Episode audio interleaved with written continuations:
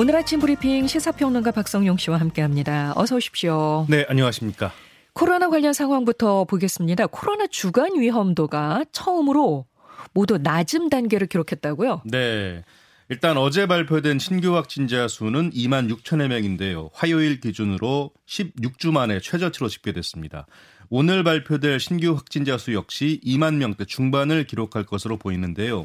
이렇게 코로나 유행이 감소세를 기록하면서 정부가 평가하는 주간 위험도가 처음으로 전국과 수도권, 비수도권 모두 낮음을 나타냈습니다.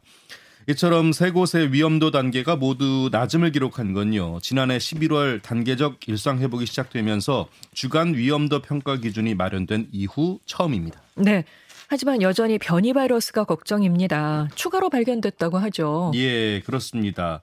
전파력이 더 빠른 오미크론의 세부 계통 BA 2.12.1 감염이 13건 추가로 발견됐는데요. 이로써 국내 감염 사례는 누적 32건으로 늘었습니다. 그리고 남아프리카 공화국에서 우세종이 된 BA4와 BA5도 한 건과 네 건씩 추가 검출됐는데요. 누적 감염 사례는 각각 두 건과 여섯 건입니다. 이에 대해서 방역 당국은 이 코로나 유행의 위험 요인으로 작용할 수 있다고 경고했는데요. 특히 변이 바이러스 때문에 유행이 다시 증가하는 일부 해외 사례를 볼 때요. 우리나라도 이르면 여름철에 재유행이 시작될 가능성도 제기되고 있습니다. 네. 미국에서 5세 미만 소아에 대한 코로나 백신 접종이 추진되고 있는데 어, 우리 정부도 국내에서 필요할 경우에 검토하겠다 이런 뜻을 냈네요. 네. 미국 제약사 화이자가 자사의 코로나 백신이 5세 미만 아동에게도 효과가 있다는 것을 확인했다고 했는데요. 그러면서 이 미국 식품의약처에 긴급 사용 승인을 요청하겠다고 밝혔습니다. 네. 관련해서 우리 방역 당국은요. 해외 상황을 면밀히 모니터링하고 있다고 했고요. 필요하다면 관계부처와 협의해 검토하겠다고 말했습니다. 그러면서 확대 예방접종 연령 확대 결정은요, 통상적으로 해당 연령에서의 유행 상황과 중증화율, 백신 효과성, 안정성, 그리고 해외 동향들을 종합적으로 검토하고 결정해 왔다고 설명을 했습니다. 네. 자, 이번에는 원숭이 두창 이야기를 해보죠. 해외에서는 계속해서 감염 사례가 보고되고 있는데요. 예. 아직 국내에서는 발견되지 않았습니다. 예. 하지만 우리 방역 당국은 국내 유입 방지를 위해서 감시를 강화하겠다고 밝혔죠. 네. 원숭이 두창 확진 건수가 전 세계에서 130건을 넘어섰는데요. 19개 나라에서 131건의 확진 사례가 보고됐고요. 의심 사례는 106건으로 집계됐습니다. 일단 원숭이 두창에 감염이 되면 발열과 두통, 근육통, 피로감 같은 천연두와 유사한 초기 증상이 나타나고요. 천연두 백신으로 85% 정도는 보호받을 수 있는 것으로 알려졌습니다. 관련해서 방역 당국이요. 해외 여행 증가와 잠복기를 고려할 때 해외 유입 가능성을 배제할 수는 없다고 밝혔습니다. 그러면서 발생 국가를 방문하고 온 여행객을 대상으로 입국 시에 발열 체크와 건강 상태 질문서를 받고 있다고 했는데요. 국내 발생에 대비해서 전국 시도 보건환경연구원에서의 검사 확대도 검토하고 있다고 설명했습니다. 네. 참고로 원숭이 두 창의 잠복기는 통상 6일에서 13일, 길게는 21일인데요. 방역 당국은 이 귀국 후에 3주 이내에 38도 이상의 발열이나 오한, 두통, 림프절 부종, 수포성 발진 등의 의심 증상이 나타난 경우에 이 질병관리청 콜센터 1339로 연락해 줄 것을 당부했습니다. 네. 자, 푸틴 러시아 대통령에 대한 암살 시도가 있었다는 우크라이나 군 관계자의 언급이 있었다고 합니다. 네. 영국의 일간 텔레그래프가 보도한 내용인데요. 우크라이나의 국방정보부장이 현지 매체와 인터뷰를 가졌는데 두 달 전에 블라디미르 푸틴 러시아 대통령에 대한 코카서스의 대표자들의 암살 시도가 있었고 이 러시아 당국이 이를 저지했다고 말했습니다. 네네. 다만 그 밖에 자세한 내용은 설명하지 않았는데요. 다만 여기서 언급된 코카서스 대표자가 이 1990년대 두 차례 분리주의 전쟁이 일어난 러시아의 북 코카서스 지역을 가리키는 것인지 또는 이 조지아를 포함한 남 코카서스를 일컫는 것인지는 분명치 않다고 외신들은 전했습니다. 네. 어, 한편 푸틴 대통령은 오랫동안 파킨슨병에서 아스퍼거 증후군, 오만 증후군 등 각종 건강 이상설에 휘말렸습니다만 이 최근 건강 상태를 의심할 만한 영상이 잇따라 공개되면서 이 정도가 심해지는 분위기인데요. 예. 예. 러시아 언론은 관련해서 푸틴 대통령이 지난주에 중대한 수술을 받고 회복 중이라고 보도하기도 했습니다. 러시아 언론에서 직접적으로 발표한 거네요. 네, 그렇습니다. 예. 어, 한편 이 블라디미르 첼렌스, 젤렌스키 우크라이나 대통령 역시 러시아의 우크라이나 침공을 전후해서 여러 차례 암살 위기를 넘긴 것으로 알려져 있습니다. 아, 네, 참 우크라이나 관련해서 이런 소식들을 또 전해 드려야 하네요. 아, 지금 속보가 들어왔는데요. 미국에서 또다시 총격 사건이 벌어졌군요. 네. 미국 텍사스주 한 초등학교에서 현지 시간으로 24일에 총격 사건이 발생했다고 외신들이 보도했습니다. 이 텍사스 주지사의 인터뷰를 통해 보도한 내용인데요.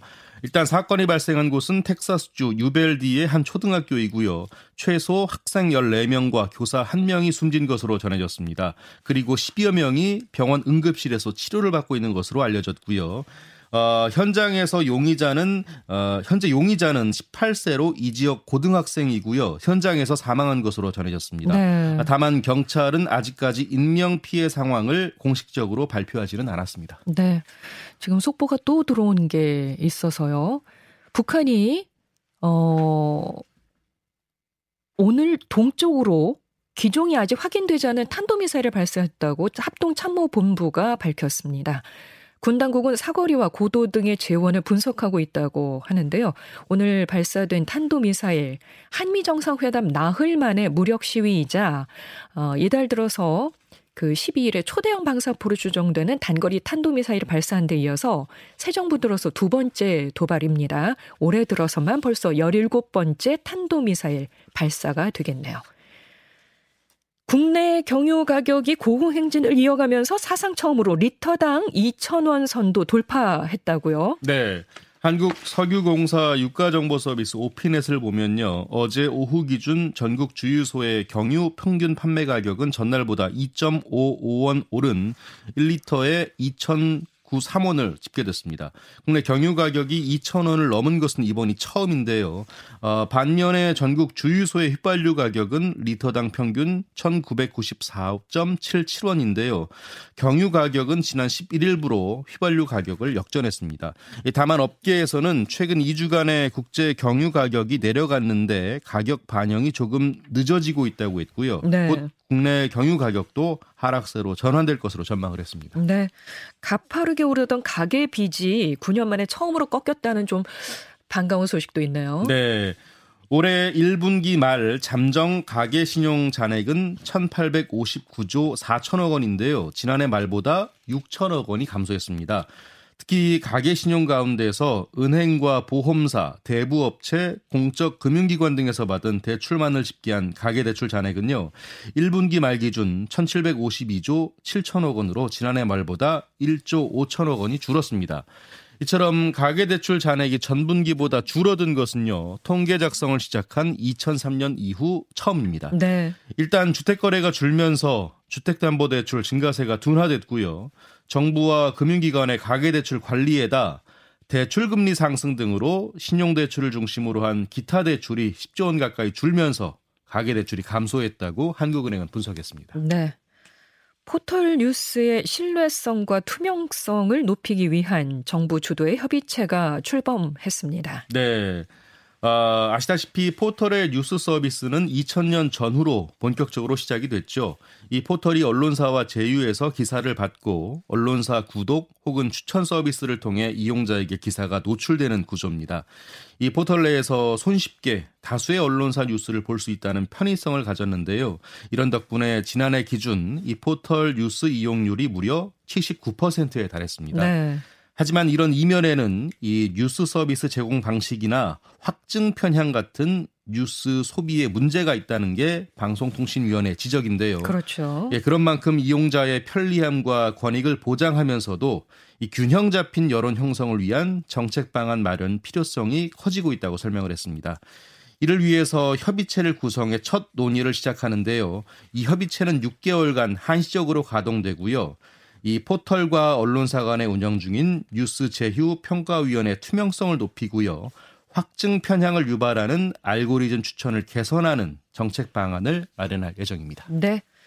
자, 그리고 내일부터 대통령 가족의 거주 공간이던 청와대 관저 내부도 공개된다고 합니다. 네. 지난 10일 청와대가 일반에 공개되면서 관저 뜰부터 개방이 됐죠. 이제 관저 내부도 관람이 가능해진 겁니다. 영부인이 외빈 접견과 집무실로 사용한 무궁화실 그리고 간담회나 오찬 등이 열린 인왕실, 대통령 집무실, 외빈 접견실 등이 공개되고요. 대통령 가족의 거주 공간이던 관저 내부도 볼 수 있는데요. 거실과 침실, 주방, 드레스룸 등입니다. 대통령실은 이 청와대 개방 기간 동안에 많은 관람객들이 내부 관람을 희망해서 실시 실내 개방을 추진했다, 추진하게 됐다고 전했는데요. 지금까지 청와대 관람 누적 신청은 543만 명에 달하고요. 개방일부터 14일 동안 390만 7천여 명이 관람했습니다. 서울 여의도에서 서울대까지를 연결하는 신림선 도시철도가 개통한다고요? 네. 여의도 셋강역과 서울대 정문 앞을 연결하는 신림선 도시철도인데요. 오는 28일 오전 5시 30분부터 운영을 합니다. 이 신림선은 셋강역에서 관악산역까지 11개 정거장을 연결하는 총 7.8km의 노선인데요. 출발점에서 종점까지 16분이 걸리고요. 9호선, 셋강역 1호선 대방역, 7호선 보라매역, 2호선 신림역 등 4개 환승역을 지납니다. 이번 신림선 개통으로 기존 버스 노선으로는 35분 이상 걸리던 이 색강역에서 서울대역까지 출퇴근 시간대 통행 시간이 절반 이하로 줄어들 것으로 예상이 됩니다.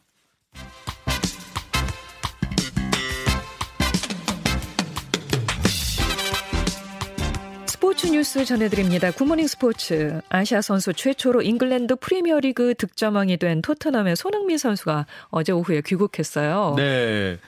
어, 오랜만에 어, 모습을 드러냈는데요. 어, 기다린 팬들을 향해서 고개 숙여 인사를 하고 손을 흔들었습니다. 이제 손흥민은 휴식을 가진 뒤에 오는 30일 축구 국가대표팀 소집에 합류하게 되는데요. 다음 달 2일 브라질, 6일 칠레, 10일에는 파라과이와의 평가전에 나설 예정입니다. 네. 특히 브라질전에 관심이 뜨거운데요. 이 손흥민은 물론이고 현역 브라질 선수 최다 득점자죠. 네이마르가 출전하기 때문입니다. 그렇죠. 오늘 예. 오후에 티켓 판매가 시작된다고 하네요. 네. 금의환향이라고 하죠. 그럼요. 예. 네. 프로농구 KCC가 허웅과 이승현을 동시에 영입했어요? 네. 프로농구 자유계약 선수 최대어로 꼽혔죠. 가드 허웅과 포워드 이승현이 KCC와 계약을 체결했습니다.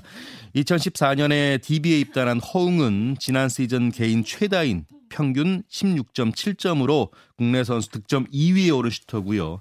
어, 3년 연속 인기상을 수상한 리그 최고의 스타입니다. 여기에다 리바운드와 수비뿐만 아니라 3점 슛 능력까지 갖춘 이승현까지 KCC 합류해서 이 국가대표 센터 라건아와 함께 호흡을 맞추게 됐는데요.